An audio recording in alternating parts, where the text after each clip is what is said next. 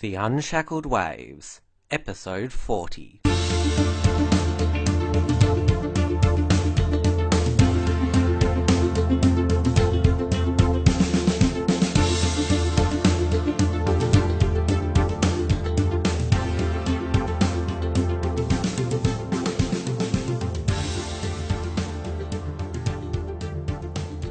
Hello and welcome to the Unshackled Waves podcast. I'm Tim Wilms here for this week's review episode. I'm joined once again this week by my co-editor in chief of the Unshackled, Sukith Fernando. Welcome again. Thanks, Tim, and hello everyone. Now, this uh, review episode is coming a bit late in the week. That's because of I've been busy with work and Sukith is busy with uni, so our normal lives kept getting in the way, but we eventually made time. Yeah, I just started uni, so it's getting a bit busy, but yeah, I'm glad we can we can do it today. Yeah, so, uh, what's been happening in the news the the past week and a half? Well, uh, in the last uh, 24, 48 hours, uh, well, no surprise to us, there's been another Islamist terror attack that's happened in the West. Uh, this time it was London in the United Kingdom, where an Islamist ran his car into pedestrians on the West, Westminster Bridge before crashing into the, the Palace of Westminster where uh, the British Parliament is, and he stabbed a police officer to death before being uh, shot and killed by police. So three people were killed in total, with 40 injured. Uh, as usual, we saw the uh, virtue signalling from world leaders expressing their horror, uh, but of course, none of them will do what should be done to prevent uh, more attacks like this happening, which is stopping Islamic immigration. Back here in Australia, again, the issue of same sex marriage has dominated the political discourse. Well, this started last week when we had a letter from uh, 30 CEOs of major Australian companies uh, pressuring uh, Malcolm Turnbull to break his promise to hold a plebiscite on same sex marriage and instead legislate through the parliament. Thankfully, Turnbull was having none of it. Uh, Immigration Minister Peter Dutton especially wasn't impressed and told these businesses to focus on running their operations and leave the political debate to ordinary people. Uh, it's also worth uh, noting that uh, Turnbull he's had uh, a good couple of weeks. Uh, dare I say that he might be beginning to come back from the political dead. Uh, his response to Australia's looming energy crisis has been good, slamming Labor's renewable energy targets. After a bounce in uh, Newspoll earlier this week, arguably had his strongest day as Prime Minister, announcing finally the coalition would reform 18C of the Racial Discrimination Act to allow for greater free speech. But we'll start with uh, the most recent news, which is the, the London terror attack. Yeah, that was um, quite shocking, but then again, it wasn't shocking ultimately, was it? Because, you know, it was expected.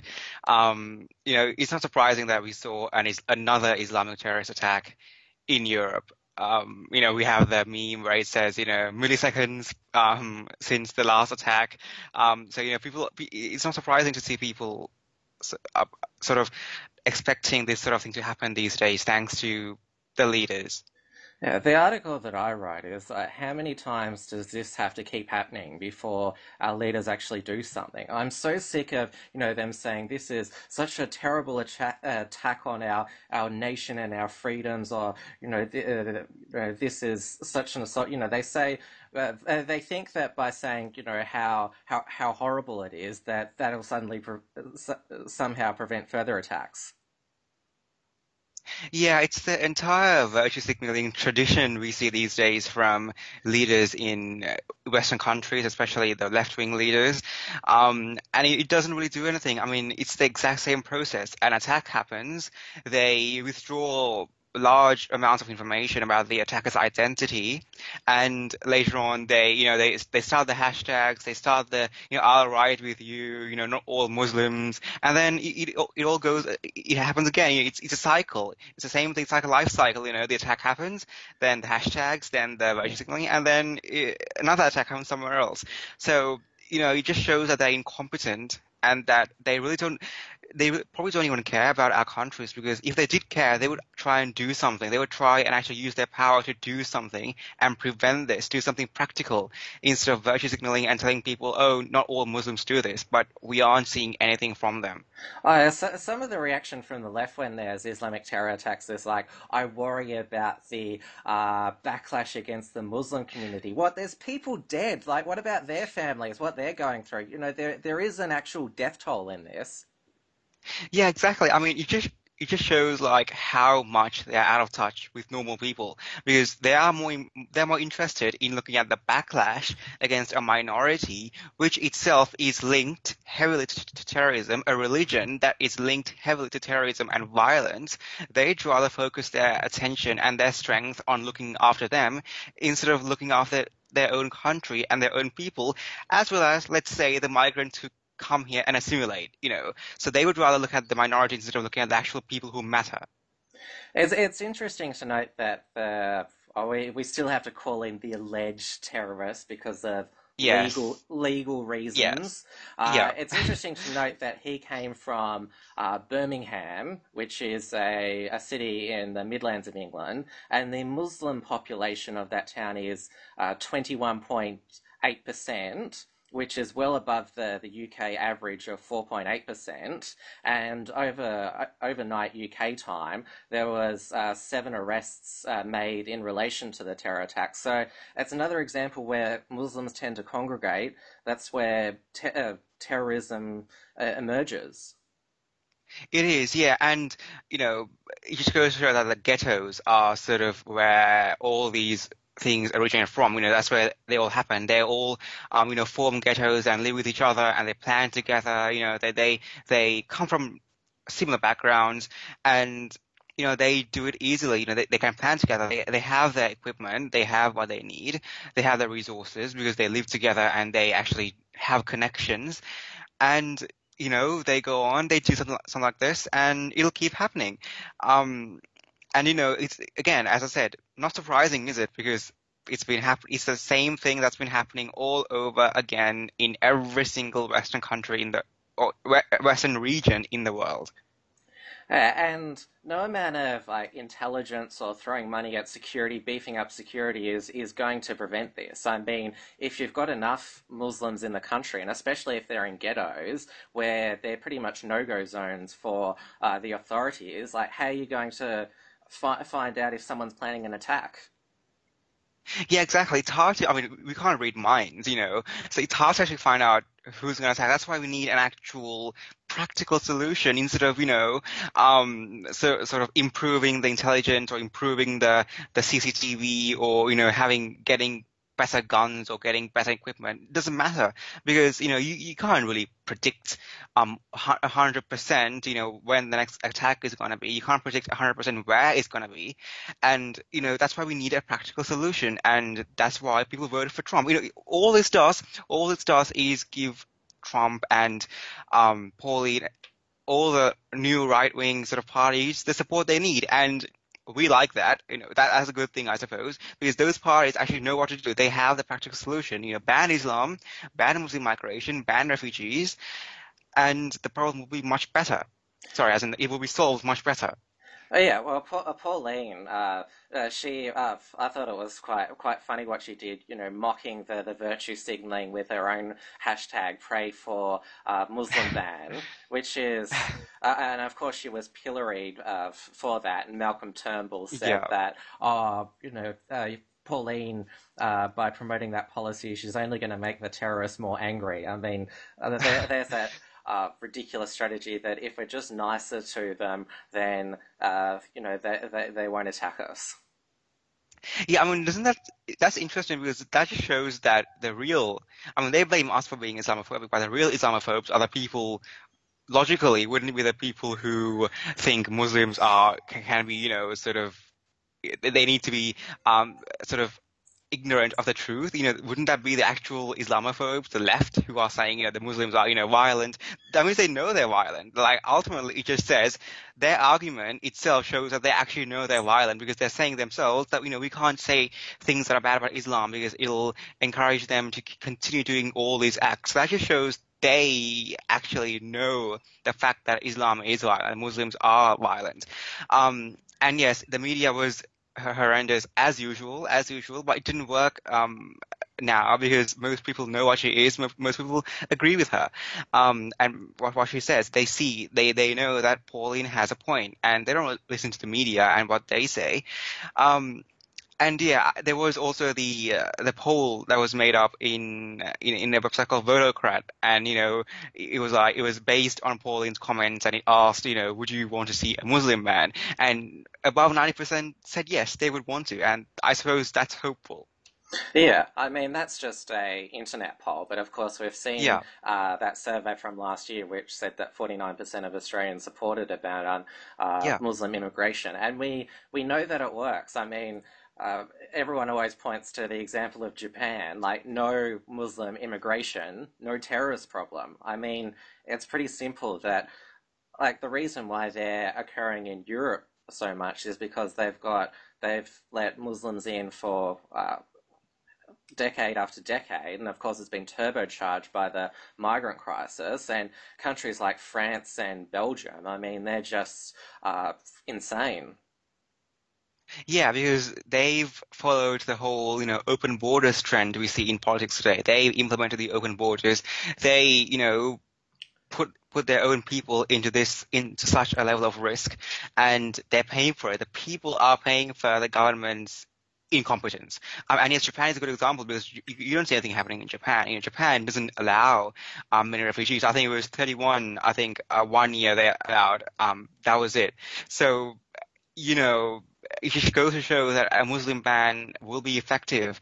Um, it probably won't even be enough since uh, considering the fact that there are lots of you know Muslims already living in Western countries and homegrown terrorism is itself a problem. It will be a very good step in that direction. Well, that's the argument the left always put forward. Oh, that, but most of them are, uh, like local citizens of the nations. But well, that doesn't mean we need to let more in. Yeah. Like it's saying, oh, it's already yeah. bad enough, so yeah, just let them keep coming in. That that's insanity. Yeah, that's similar to the Donald Trump's you know, argument about the Mexican migrants. You know, they, you know, they, they, they rape. You know, we already have rape here, so it doesn't matter if we take in more rapists. You know, it doesn't work. It's illogical. You know, just because we already have terrorists here doesn't mean we should take in more terrorists.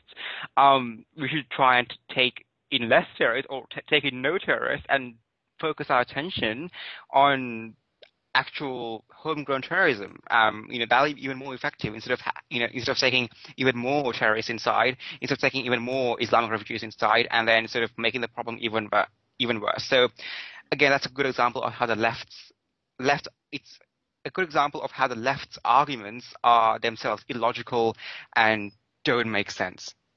Uh, I am like I'm just so sick of the the virtue signaling that you know this is horrible. Uh, I mean, yeah, like like I said before, we know what what solution is needed, but how many more how many more people have to die in the West for our leaders to finally admit that they got it wrong? Are we are we going to get to a stage where it's pretty much like the streets are so so dangerous that I, I don't I don't think our current leaders are ever going to get it. They'll just have their heads in yeah. the sand. They definitely need to be uh, replaced with. I mean, America's done that with electing Trump, but it's looking like in Australia and also Europe with the Dutch elections that it's much harder uh, to to do it over there.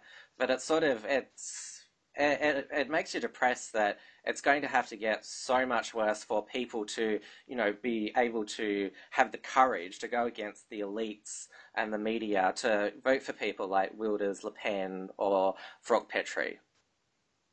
Yeah, I mean, their sponsors themselves sort of make it clear that they really don't care. I mean, you can you can look at the French president's re- response to terrorist attacks. You can look at Angela Merkel's oh, response. Oh, disgusting. Like, how can she yeah. say that with a straight face?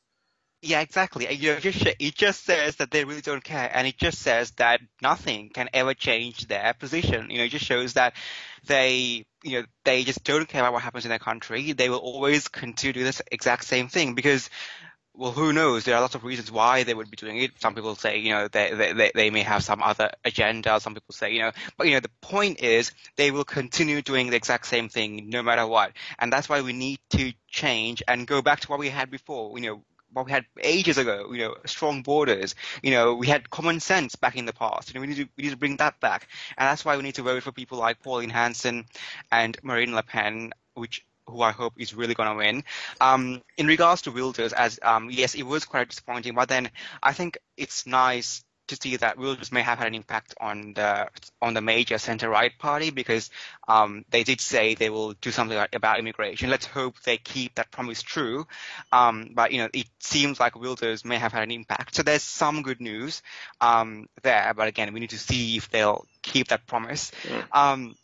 But yes, we need to see change, and you know, the leaders don't care. That's that's beyond dispute, and the current system doesn't work, that's beyond dispute. And we need to have actual good leaders who care about the country's safety and freedoms and culture and heritage and values. Uh, uh, well, I wonder what their reaction will be next terrorist attack, uh, because because there will be one. I wonder if they'll, oh. If, if, if by the next one they they wake up a bit more. But we'll probably be talking about the next one on a future podcast and uh, leaders' reaction to it. So um, we'll see if you know th- uh, they're red pilled anytime soon. Yeah, we will talk about it again, but you know, it'll, it'll continue. It'll continue. It will keep happening. Um, even if Marine wins, it probably will keep happening because, as we know, there will be homegrown terrorism. But at least we can do something about the extra migration intake. So you know, if Marine wins, it'll be a good step in the right direction. But you know, it'll, it, we will see more of this. And why? It's the legacy. It's the legacy of the EU, the legacy, the legacy of the rulers, the the Angela Merkel, um, Hollande, all of them. It's their legacy, and that's what we will see. That's what we will suffer, and that's what our, you know, maybe that's what the future generations might suffer. Who knows? Um, thanks to them and their legacy. So hopefully that won't be the case. Hopefully they can Marine can, Marine can win and sort of stop it ASAP. But you know, we can't predict the future exactly. Now let's move on to talking about uh, the ultimate political oxygen sucker, which is same-sex marriage, because uh, it started being in the news early last week uh, with the uh, Cooper's Brewery. They they released uh, the uh, uh, a video. Although it wasn't released by them, it was released by the Bible Society uh, of Australia, and they were drinking uh, Cooper's uh, Premium Light, and it featured uh, a debate between Tim Wilson, who's for same-sex marriage, and Andrew Hastie, who's against. And it was a very civil and you know good, good video. But of course, because it was hosted by the, the Bible Society and uh, it appeared that you know Coopers supported the Bible Society and weren't 100% in favor of same-sex marriage, then there was this huge backlash, and Coopers released this uh, cringeworthy uh, apology video where they pledged to support marriage equality. Um, yeah. And, and so that was that was another example of how uh, th- this debate is becoming more and more totalitarian. But later in the week, we also learnt that uh, companies are allowed to have positions on same-sex marriage, but only in favour, because then there was a letter uh, from the CEOs to to the Prime Minister. Yeah, you know, it just, goes to show that you know you can't have any you can have opinions as long as they are aligned with the opinion of the left. That's that's the rule. You know, you can have your opinions as much as you want. Just make sure your opinion is aligned with the progressives. Um, but yes, that's the problem these days. Again, it's more of a domestic problem we have, and you know, companies again, they need to. I think they can have their opinions, but I think they need to focus on the operations more, um, because you know they're doing a great injustice to society by supporting this. You know, that they they're doing it to get. Well, I suppose they are doing it to get more business. They, they think society is moving towards this, and therefore, you know, they want to try and appeal to. That's what they think. They are ignorant to the fact that most people actually don't want it to happen. Um, well, they, you know, but, they have uh, like uh, upper class uh, guilt that you know they're they're really rich these companies, and so oh, you know we've got to seem like you know we're caring and compassionate, and that's why they have this you know yeah. corporate social responsibility and jump yeah. on the social back uh, justice bandwagon. I mean, it's not just this issue. There's uh, companies support the uh, indigenous recognition movement yeah, I think uh, the fact that, as I said, they have the guilds, the rich guilds, I think it just shows that they probably don't even mean it, um, you know, but they're doing it because, you know, they want to get the money. And as I said, the indigenous, um, those programs as well, you know, they're trying to sort of appear progressive because they've taken the whole concept of corporate social responsibility to a whole different, you know, bad level. Um, and so, you know, they're just saying that they're, they're flaunting their ignorance and saying, you know, we support this, yeah, whatever, we'll just, we'll just cave into this, we'll cave into that, and, you know, ultimately probably end up losing because they, they, they ignore the fact that most of the country probably don't even support, um, same-sex marriage, for example. Yeah, and Peter Dutton, as we mentioned, he was the uh, pr- uh, probably the most aggressive in slamming the companies, saying that you know they should stick to running their businesses and yeah, uh, leave the political debate to ordinary people. I mean, don't use you know shareholders' money on your and your positions to to advocate for for these issues. Now, people uh, have claimed, or those on the left say, how can Peter Dutton say he's in favour of free speech when he said that these companies shouldn't have free speech? Peter Dutton uh, is not going to propose a law which forbids companies to speak on social issues. He's just saying, you know, they like he reserves special criticism for, for Qantas and its CEO Alan Joyce, who, whose uh, whose bias in this is obvious because he's gay himself. Um, uh basically, um, because they should like Qantas, for example. They should focus on you know make, making sure they have the cheapest possible fares. Their their planes run on time and on schedule. Uh, they shouldn't you know divert attention to to these other issues. I mean, uh, the main uh, when I choose a company uh, to to um, spend my money at. Like, I, I, don't want to have to make sure that it aligns with my politics. I just want it to to be the best value and the greatest service. Yeah, and I'm I'm glad you mentioned Qantas and Alan Joyce because Qantas itself right now, instead of focusing on their actual problems, they're focusing on all these social justice issues. You know, Qantas has lots of problems these days. Yes, I understand they hit a profit, but that's only because the oil price went down. That's the only reason. The only reason they hit a profit is because the oil prices are down, and therefore, you know, that that's what oil prices take up, I think it was a third to two thirds of the entire um, airline expenditure. And so the fact that the oil prices are down means they have much, much less expenditure, and that's why they hit a profit. But Qantas itself has lots of issues these days. If it wasn't for the oil prices, they would have hit another loss. Um, and instead of focusing on those problems, Alan Joyce has chosen to use shareholders' money, to use you know all, all their resources to try and further this harmful agenda. And Peter Dutton was right. He should, you know, stick to his knitting, as he said, because you know he's he has his own problems, and he, he, here he is, sort of being irresponsible, using others people's money responsibly, and then focusing on this instead of the real problems. Yes, they have the right to free speech, and Peter Dutton isn't proposing any law against them. Unlike the left, unlike the left, Peter Dutton isn't proposing an anti-free speech law. But you know, the point is the point is that businesses need to focus on their actual operations instead of you know virtue signaling about things they don't really even know about. Yeah, and it may be worth saying that if Alan Joyce is, you know, so desperate to get married, why doesn't he just go back to Ireland? Yeah, yeah, yeah, exactly. I mean, why doesn't he move back and leave Qantas to someone more competent, maybe, and you know, go to Ireland and get, get married? You know, after all, you know, he he doesn't want to have that. So Again, yeah, who knows? Uh, like I said, I would prefer that you know companies don't get involved in political debates, but obviously they have the freedom to do so. But uh, if if they if they do want to get involved in uh, political debate, then it should it should be like a company should be free to adopt whatever position they want and not have to face this vitriolic backlash from the left. I mean, why can't it, why why shouldn't a business be able to stand stand for traditional marriage if it wants to?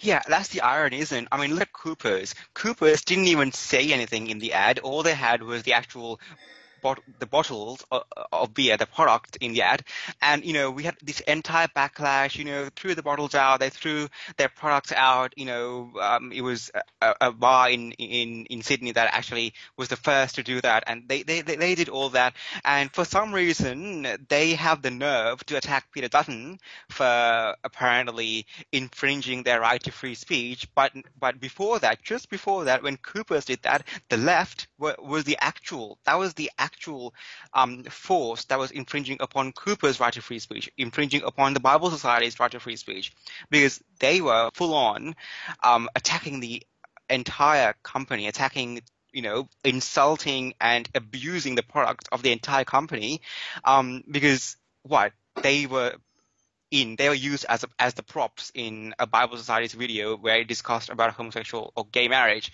and you know that's the irony, isn't that's the actual irony? Pete doesn't didn't even do anything like that. All he said was, your company, you know, just focus on the operations, but then you know the left when the when Coopers does it when Coopers uses its right to free speech or when the Bible Society uses their right to free speech then you know that's when you see the actual anti-free speech backlash from the left. Well, well the left think that the the right to criticize uh, somebody's free speech is suppressing free speech. Yeah, yeah, I mean, it's again, it's a bit of a uh, inconsistent logic. Again, we see it on the left. You know, that's their that's their definition. The left is full of inconsistent, you know, illogical arguments that they flip they flip flop from one to another. You know, one minute they're they're for free for free speech like now, and one minute they're anti free speech like with Coopers. Um, so you know they're but, the ones who are controlling the actual the opinion anyway. Also, also argue that we have the, the freedom to boycott a company we don't like. Yes, you do. Um, but yeah. uh, but the thing is though, uh, they they are so aggressive in is that they make their um, their actions seem larger than it actually is. I mean, did, did anyone like you know, ordinary Australians, like really, were they really going to boycott Coopers, or, or you know, was it just the the loudest people who made it seem like everyone was going to boycott Coopers?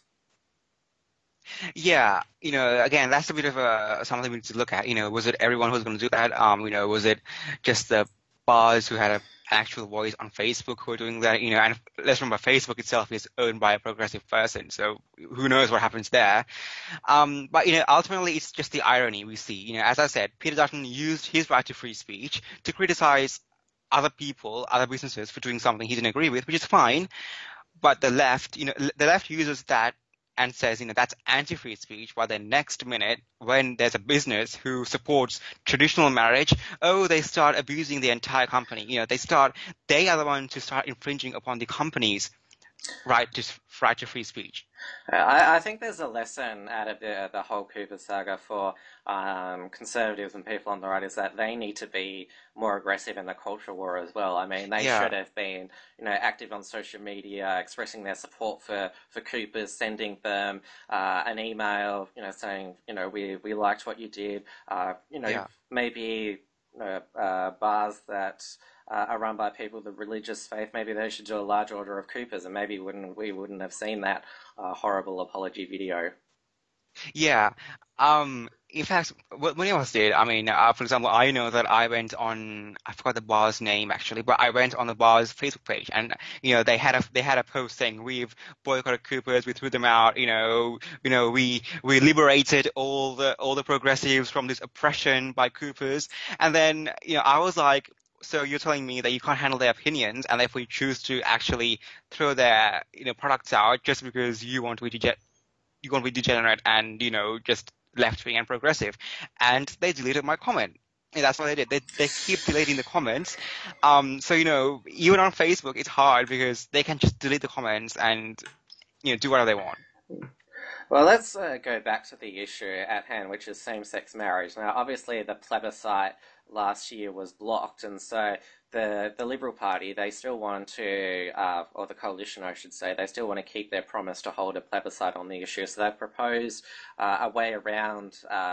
Uh, their Senate blocking it is that they can have a postal voluntary plebiscite. So you'll get a letter in the mail with a ballot paper, you know, saying, you know, are you in favour of same-sex marriage, yes or no, and you have the option of whether you want to send that back. And I, I think that, um, that that that's a good second option because I don't, I I think a plebiscite is needed to resolve this issue because it should be up to the people what the definition uh, of marriage is. And yes, the the postal option isn't isn't as good as a compulsory uh, proper plebiscite. Yeah, um, if they if yeah, I suppose if you do want to change it, then you use a plebiscite. Um, and you know, ultimately, I support if if we do need a plebiscite, then I, I support this postal option. I personally don't prefer a plebiscite because I just don't think it should be changed. Um, you know, I don't think we should take any steps to try and change it at all. Meaning, I don't think we should even do a plebiscite to try and try and change it or see what people think. However, if you do want to resolve the issue using a democratic approach, then yes, a plebiscite is good. Um, and ultimately, if that's the approach, then I do support um, a postal plebiscite option um, where people can actually, you know, say what they want. Well, Liberal and National uh, National parties, the reason why they had the plebiscite policy is because they can't come to a position themselves. I mean, the party's split between those who support same-sex marriage and those who support traditional marriage, and so this is rather than tear themselves apart over it, uh, which which would be not good for the country. They just put it to the people and accept that outcome. Yes, I suppose there are other factors, as you said, you know, the party has different factions and um, it's hard to come to a decision even for them. I just think, you know, it wouldn't have happened if they stayed true to what they were originally and you know didn't kick Tony Abbott out, didn't you know do all that, um, you know didn't take the party in a new left wing direction. So you know I just think if that didn't happen in the first place, it, it all goes back to the en- the entire sort of beginning of the party going towards the left. Um, if that didn't happen, then they probably wouldn't need to have done this anyway. They probably wouldn't have um, had a very sort of uh, a conflict within the, within the party when it came to deciding on same-sex marriage, um, because they would have had Tony Abbott or someone conservative or actual classical liberal um, who would have had an authoritarian sort of stance saying, no, the party was founded on these values and therefore we can't support this. Um, but it did that didn't happen, so we now we ended up here. So yes, from that perspective, since we did end up here, um, I suppose a website can be useful. Yeah. I mean, because if if there's not a not a plebiscite and then Labor wins office, they're going to legislate like the worst possible version of same-sex marriage, and that's going to be imposed yeah. upon us. Yeah, that's that's true. I suppose from you know, uh, if you look at uh, a domino theory or something, then yes, if you don't do this, the alternative might be much worse. So because I suppose the, from that perspective. If the plebiscite's voted down, then it makes it very difficult if Labor wins the election to legislate it, given that the people voted against it.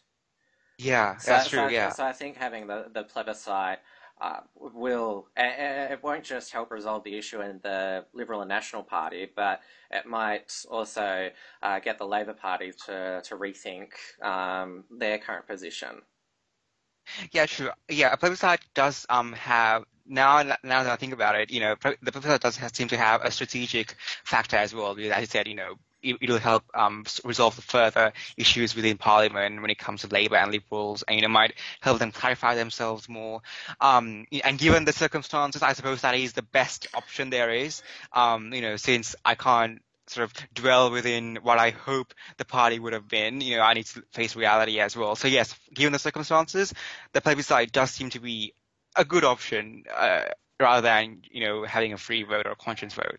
Uh, the the Labor, um, we saw we saw in the news today that um, not only are, are, they, you know, firmly for same-sex marriage, but they also want to extend, uh, have a 18C version uh, for um, uh, sexual orientation, which would which would basically make any speech against uh, you know, gay marriage or gay rights as, you know, hate speech, and uh, you, you, could be taken before the courts for it.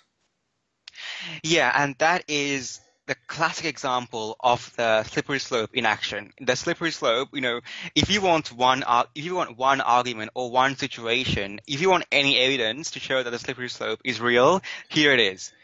Labour is now extending the 18C um, aspect of, of the constitution, and they're, they're, saying, you know what, we're going to apply it to sexual orientation, we're going to apply it to all this, um, to disability, to all that, and that's the slippery slope. You start with 18C that applies to race and, um, you know, culture and racism, and then it goes down and down and down, and you include more people, and now you can't say anything. You know, you can't criticize gay marriage anymore, you can't criticize, you know, gay adoptions, for example, anymore. You can't do anything because it'll be against the law. And that's how the, the cultural Marxists and the left try and actually implement their totalitarian regime over people. And it's of, that that's in and action. of course, you can't dare disagree with uh, the gay lifestyle either. Yeah, exactly, exactly. You know, you can't even criticize if my Mardi Gras article, if if that was written, oh, yeah. you know, so, so yeah. many, like if that law passed, so many of our articles would be banned. Would be banned, or my life would be. I don't know what would happen. Would I be going jail? You know, what would happen to me? You know, or the entire, all of us, you know, in the Unshackled, what would happen to us? You know, considering what we have said. Um, so, you know, I, I, mean, I did say lots of triggering things in the article. So, you know, that definitely would might mean I, I might go in, in jail or something for saying that because, you know, I actually, you know, did um, actively sort of um, violate the 18C if it did include sexual orientation. So, you know, um, yeah. it's a big, it's a big problem. Yeah, we, we shouldn't be surprised that Labor's proposed this because back uh, uh, when Julia Gillard was Prime Minister, they pr- uh, proposed merging the Racial Discrimination Act with the Sex Discrimination Act yeah. and having a Human Rights and Anti-Discrimination Act, yes. which would apply, yes. which would make 18C apply to even political opinion. If you are yeah. insulted, uh, offended, or humiliated based based on the uh, someone's political belief, you could sue them. Uh, I'm not sure if I mentioned this on a previous podcast, but uh, Labor should really make sure they uh, insert the word uh, "triggered" into 18C to make sure because yes. because that is that is a new phenomena as well, and so people should be able to take action if they're triggered.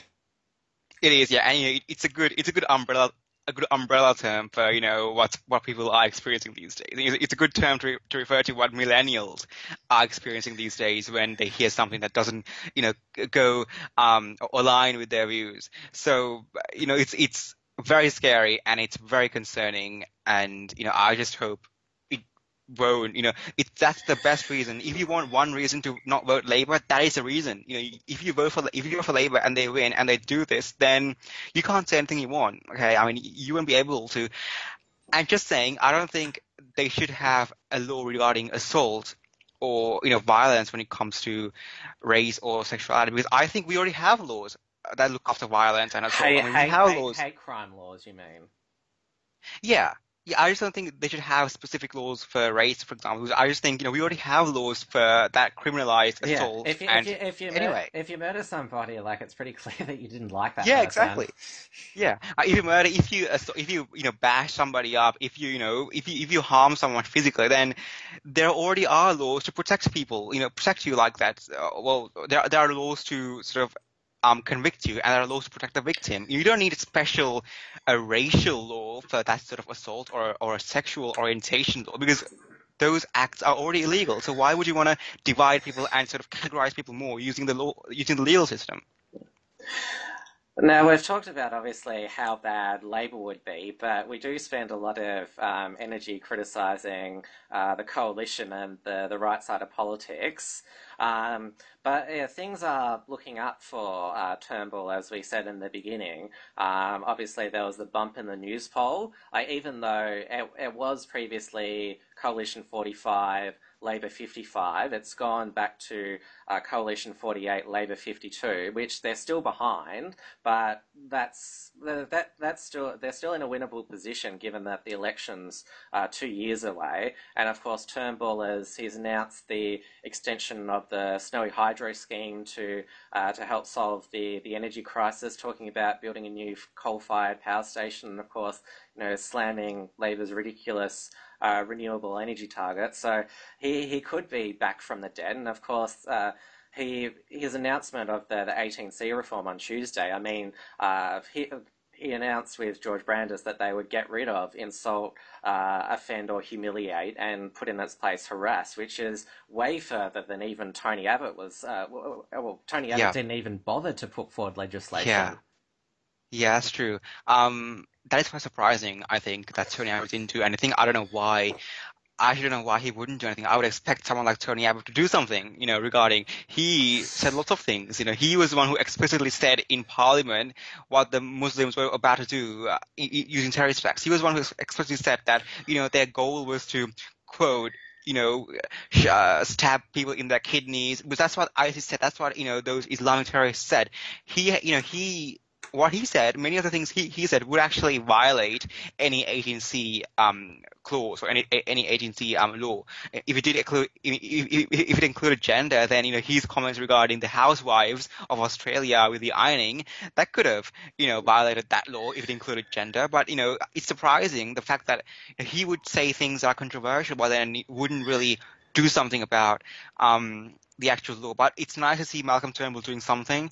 Um, who knows? Maybe he is um, not a cock inside. Maybe he's just you know being controlled I, I- by someone. I, I still believe that he is, you know, a man firmly of the of the left. But the thing is, like, if he if he does the right things by conservatives, then that's a good thing. I mean, yes, like his personal views are are horrible, but if he does the Yeah. right thing by us, like, and I know a lot of people have commented, "Oh, he's only doing this to save his job," but yeah. But so, so what? If he if he's doing the Yeah. right thing to sh- save his job, then that's a good thing. Yeah, that's the incentive. I mean, I suppose if the incentive is to, you know, do this to make sure that he's gonna be, he's gonna keep being prime minister, then do it, you know. But that's, it doesn't matter what his intentions are uh, right now. You know, what matters is we get rid of the actual language in the clause, you know, in in 18C, and he's doing that, and I'm happy. You know, yes, he's still a, a left wing. I suppose he would be left leaning. Um, but you know, again, it's a nice thing that he's doing all this to appeal to conservatives because and remember the trend you know people we have seen you know a conservative right wing sort of revival in in every western country. You know we, trump you know donald trump in europe we are seeing you know the revival um of conservative right wing values. In australia same thing. Pauline hanson is doing quite well. You know she's doing well in the polls. She's having support. So i think that may have influenced him as well. You know, he may have realized that, oh, oh, look, hold on. You know, we ha- we are seeing all these right wing values coming up, you know, being revived. So maybe it's time to adapt and, you know, appeal to them. And good. I mean, I suppose, you know, in the inside, he might still be a cock, but, you know, I suppose it's a, it's a good thing that he's trying to appeal to common sense, people who follow common sense.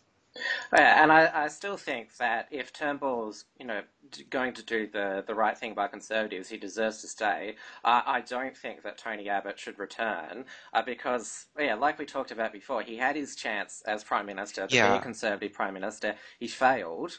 Um, it's easy for him to say all these conservative things from the backbench, but it's another thing to actually do them when you're Prime Minister. I mean, Malcolm Turnbull has proposed changes to 18C while Prime Minister. I mean, that is you know, a much bigger achievement than just shouting from the back bench.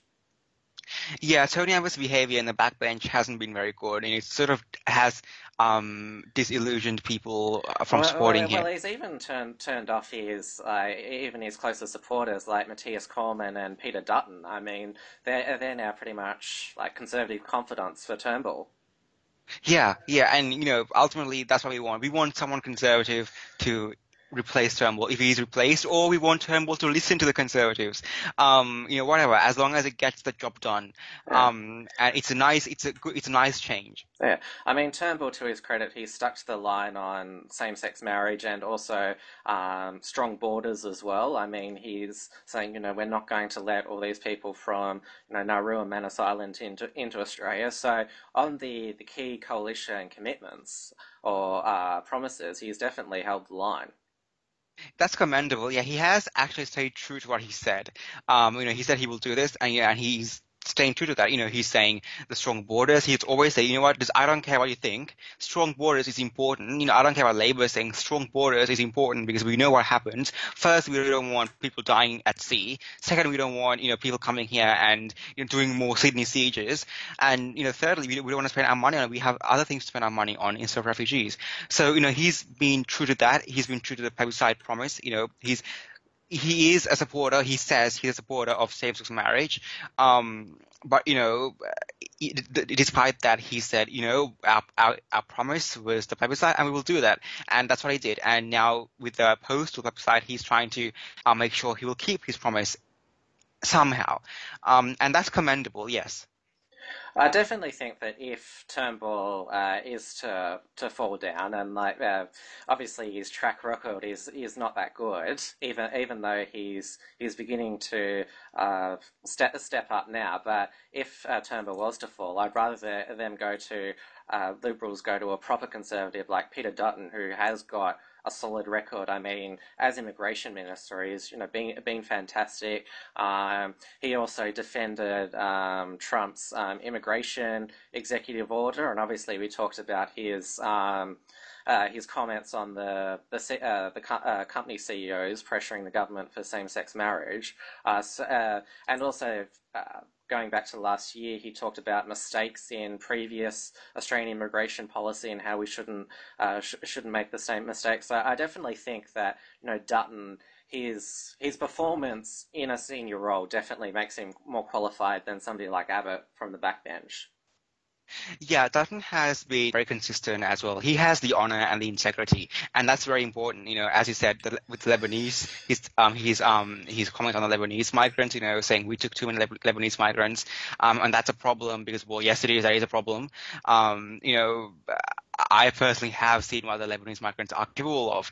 Um, so, you know, he has been consistent. He has been honourable, and he's done things well. And I think he would be very good for a party like Australian Conservatives to work with Cory Bernardi, for example, um, rather than you know be with the Liberals. Um, or he can, you know, he might actually tra- save the Liberals from peril and make sure they win again.